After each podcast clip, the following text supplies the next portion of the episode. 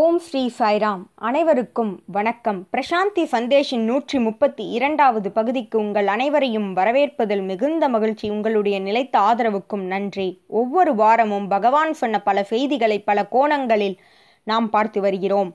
அந்த வகையில் இந்த வாரம் நாம் பார்க்க இருக்கும் தலைப்பு you are the universe you are the universe நீங்களே இந்த அண்ட சராசரமும் இதுவே இன்றைக்கான தலைப்பு.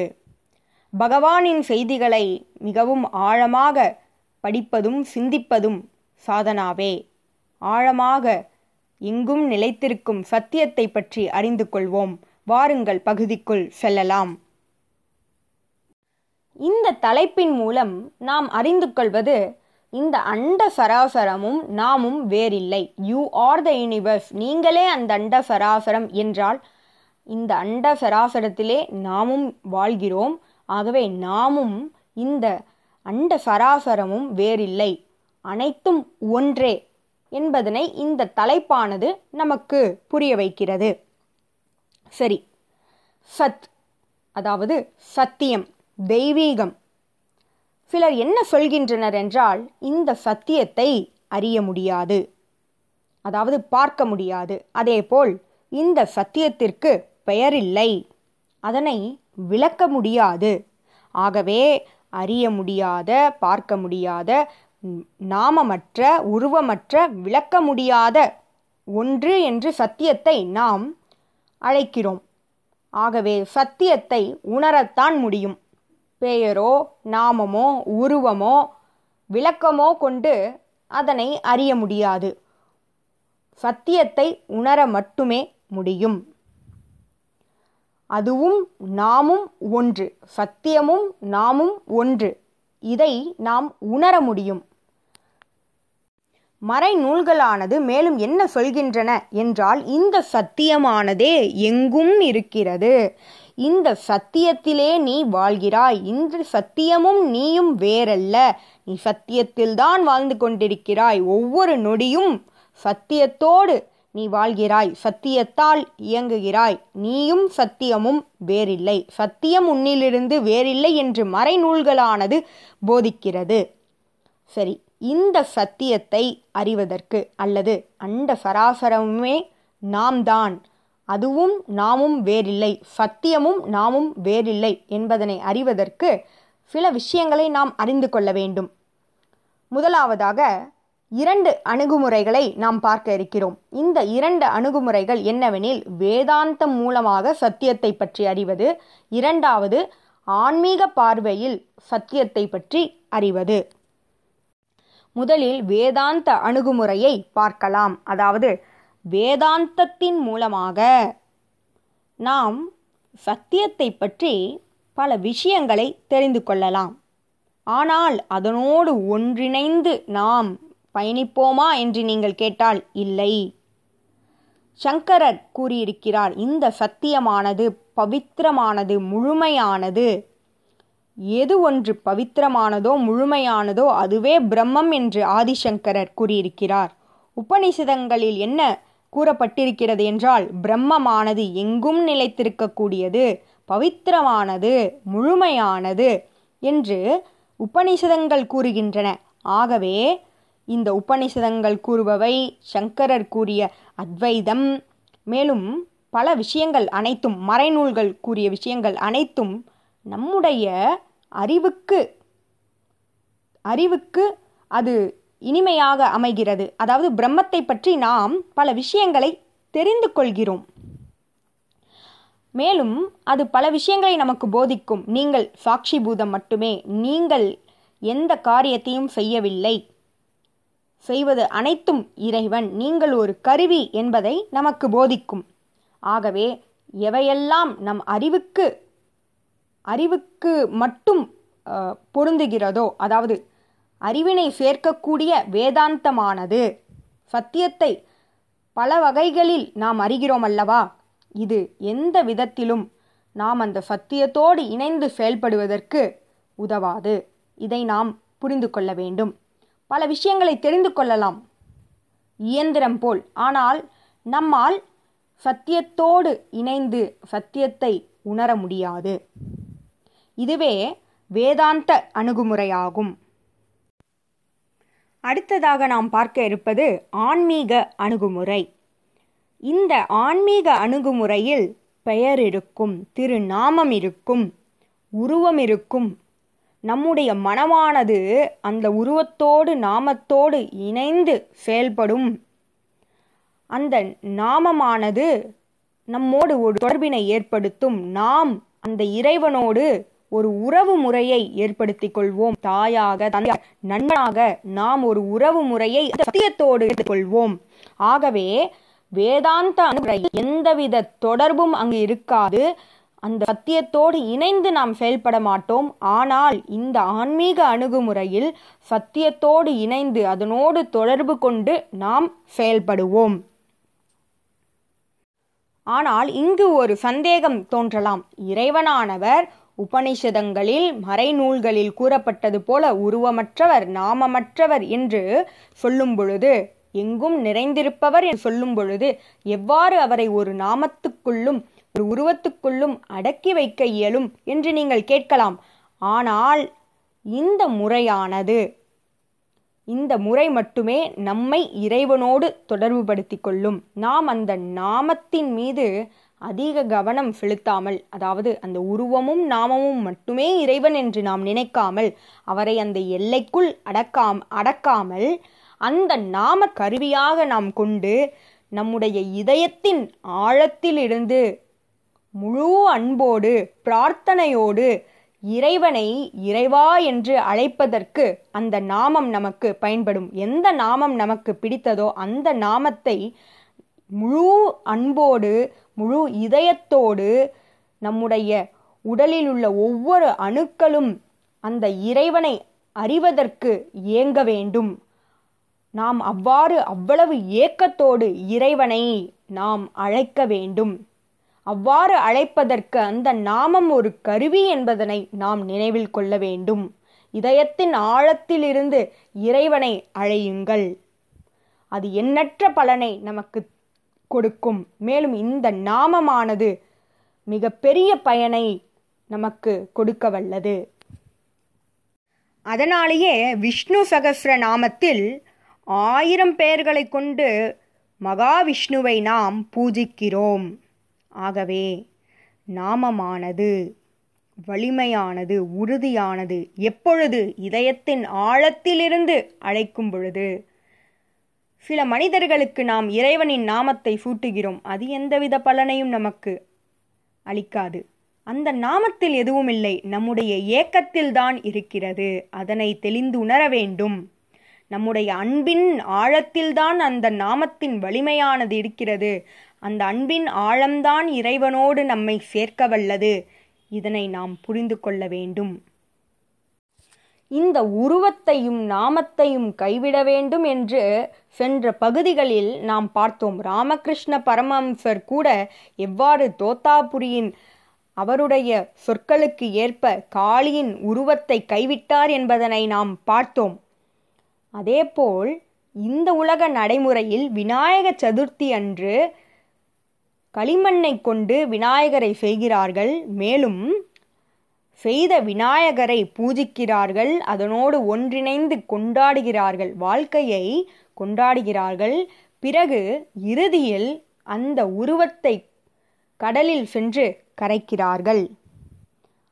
அவ்வாறு கரைக்கும் பொழுது இறைவனுக்கு நன்றியினை செலுத்துகிறார்கள்.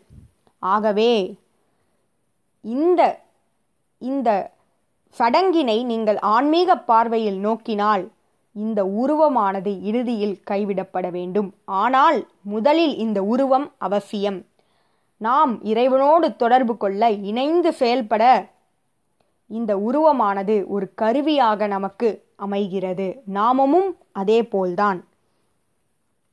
இந்துக்கள் என்ன செய்கிறார்கள் என்றால் இறைவனை ஒரு உருவம் கொண்டு வழிபடுகிறார்கள். அந்த உருவமானது இறுதி வரை இருக்க வேண்டும் என்று நினைக்கிறார்கள். இறை வழிபாடு அதாவது உருவ வழிபாடு நேர்மறையான ஒன்றுதான். ஆனால் அவரை ஒரு உருவத்திற்குள் நாமத்திற்குள் அடக்க முடியாது. இதனை வாழ்க்கையின் ஒரு கட்டத்தில் ஆன்மீக பயணத்தில் ஒரு கட்டத்தில் நாம் அறிய வேண்டும் அறிந்து அதனை கைவிட வேண்டும். இன்னொரு பக்கம் இஸ்லாமியர்களை எடுத்துக்கொள்ளுங்கள் அவர்கள் ஒளியை இறைவனாக கருதுகிறார்கள். அப்படியென்றால் அவர்களும் இறைவனை ஒரு எல்லைக்குள் அடக்கிறார்கள். அடக்கி வைக்கிறார்கள். எப்படி என்றால் அவர்கள் உருவ வழிபாடு இருக்கக்கூடாது என்று சொல்கிறார்கள். எனினும் அவரை ஒளி என்று சொல்லும் பொழுது இருள் என்ன? ஒளிக்குள் மட்டுமே அவரை அடக்கி வைத்தால் அப்பொழுது இருள் என்ன? அவர் துவைதம் இல்லை அத்வைதம். ஆகவே அத்வைதமானவர் இறைவன். அவர் வெவ்வேறல்ல ஒன்றின் பிரதிபலிப்பே பலவும் என்பதனை நாம் உணர வேண்டும். சரி இதுவரை பல விஷயங்களை கேட்டோம்.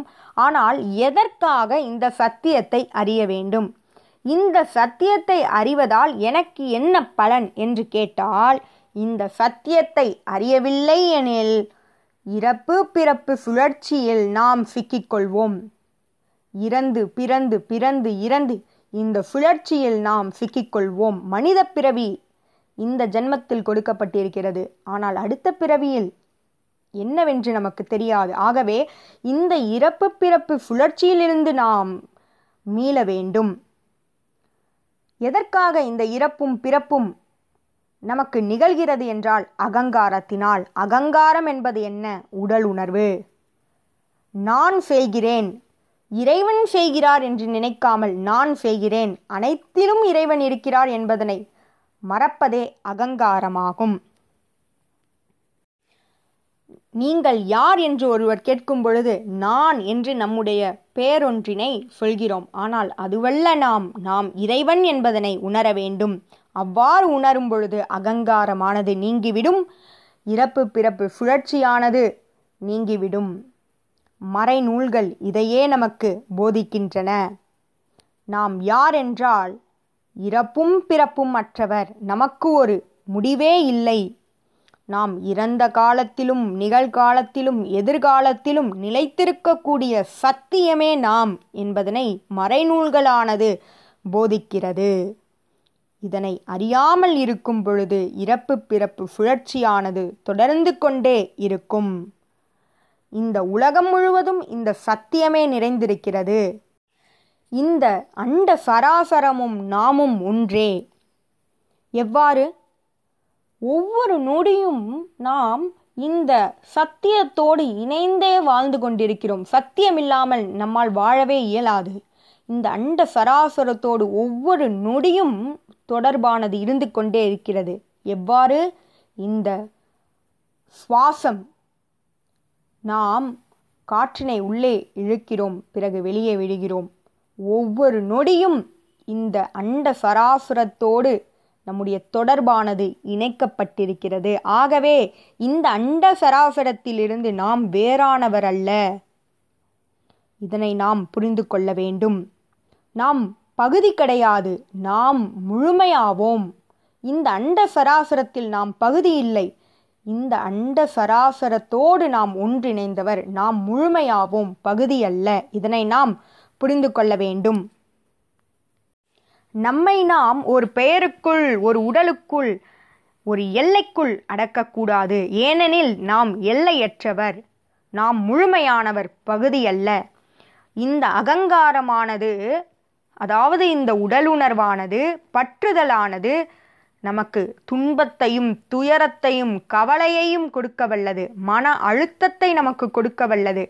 ஆனால் இந்த அகங்காரத்திலிருந்து வெளிவந்தால் எவ்வாறு? இருள் சூழ்ந்த இடத்தில் சூரியன் வரும்பொழுது அந்த இருள் நீங்கிவிடுமோ? அதுபோல அனைத்து துன்பங்களும் நம்மிடையே நீங்கிவிடும். இந்த அகங்காரமற்ற நிலையே சத்தியம் அறியப்பட்ட நிலையாகும். இந்த அண்ட சராசரத்தோடு நான் ஒன்றானவன் என்று நினைக்கும் பொழுது நான் என்கின்ற எண்ணம் நம்மிலிருந்து நீங்குகிறது. ஏன் நாம் இந்த உலகத்தோடு ஒன்றானவன் முழுமையானவன் பகுதியாக இருக்கக்கூடாது என்று நாம் சொல்கிறோம் என்றால் இந்த உடலில் ஒரு பகுதியானது நீங்கினால் நாம் முழுமையடைய மாட்டோம். அதேபோல் இந்த அண்ட சராசரத்தோடு நாம் வேறானவர் என்று நினைக்கும் பொழுது நாம் முழுமையடைய மாட்டோம்.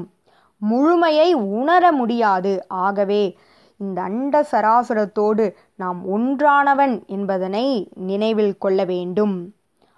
அவ்வாறு நீங்கள் இந்த சத்தியத்தை அறியும் பொழுது உங்களுக்கு மோக்ஷம் கிடைத்துவிடும். அந்த மோக்ஷ நிலையில் எந்த விதமான எல்லைகளும் இருக்காது. நீங்கள் எதிலிருந்தும் வேறுபட்டவர் இல்லை என்பதனை உணர்ந்து கொள்வீர்கள். இந்த அண்ட சராசரத்தோடு உங்களுடைய ஒருமையுணர்வை அறிவீர்கள். அனைவருள்ளும் நீங்கள் இருப்பதை அறிவீர்கள். அனைவரும் நீங்களே என்பதனை அறிவீர்கள். மரங்கள் கற்கள் பூமி வானம் இதனோடு ஒருமையை உணர்வீர்கள். உயிரற்ற உயிருள்ள அனைத்தும் நீங்களே என்பதனை உணர்வீர்கள். இதுவே சத்தியமாகும். நீங்கள் அண்ட சராசரத்தோடு ஒருமை உணர்வை உணர்வீர்கள். நீங்கள் தனிநபர் அல்ல என்பதனை உணர்வீர்கள். அனைத்து உயிரினங்களும் நீங்களே. நீங்களே அனைத்து உயிரினங்களும் என்பதனை உணர்வீர்கள். இதுவே பிரம்மத்தை அறிந்துணர்வதற்கான ஒரே வழி. ஆகவே அகங்காரத்தை நீக்க வேண்டும். இந்த சத்தியமே அனைத்திலும் நிலைத்திருக்கிறது என்பதனை அறியும் பொழுது observer becomes the observed knower becomes known observer என்றால் சாட்சி பூதமே அனைத்தும் கவனித்து கொண்டிருக்கிறது. அப்சர்வ்டு என்றால் உலக விஷயங்கள். ஆனால் சத்தியத்தை நீங்கள் அறியும் பொழுது சாட்சி பூதமும் அப்சர்வ்டு உலக பொருட்களும் சத்தியமே. உங்களுக்குள் இருப்பதும் சத்தியமே. உலகத்தில் இருப்பதும் சத்தியமே என்பதனை அறிந்துணர்வீர்கள். அதுதான் நம்முடைய தலைப்பு. யூ ஆர் த யூனிவர்ஸ் பல ரிஷிகளும் பல துறவிகளும் இதனை ஒருமை உணர்வினை அறிந்திருக்கின்றனர் ஒருமுறை பிருந்தாவனத்தில் ஒரு மரத்தினை வெட்டியபோது அதனுடைய அந்த வெட்டிய பகுதியிலிருந்து நீரானது வந்த வண்ணம் இருந்தது. உடனே பகவானுக்கு தகவல் கொடுக்கப்பட்டது. சுவாமி அதற்கு என்ன பதில் கூறினார் என்றால் இப்போது அது அதனுடைய கண்ணீரை நிறுத்திவிடும். அதனுடைய கண்ணீருக்கான காரணம் அது சத்தியத்தை உணர்ந்து கொண்டது. It experienced identification with the universe என்று பகவான் சொல்லியிருக்கிறார். அதேபோல் ஒருமுறை ஒரு கல்லானது பகவானின் பாதத்தில் பட்டபோது அனைவரும் கவலை கொண்டனர். ஏனெனில் சுவாமியின் கால்களிலிருந்து இரத்தம் வழிந்தது. ஆனால் சுவாமி அதற்கு என்ன சொன்னார் தெரியுமா? அந்த கல்லானது பிரார்த்தனை செய்ததாம். அதனை ஒரு நாள் பகவான் தொட வேண்டும் என்று அதனுடைய ஆசையானது நிறைவேறியது.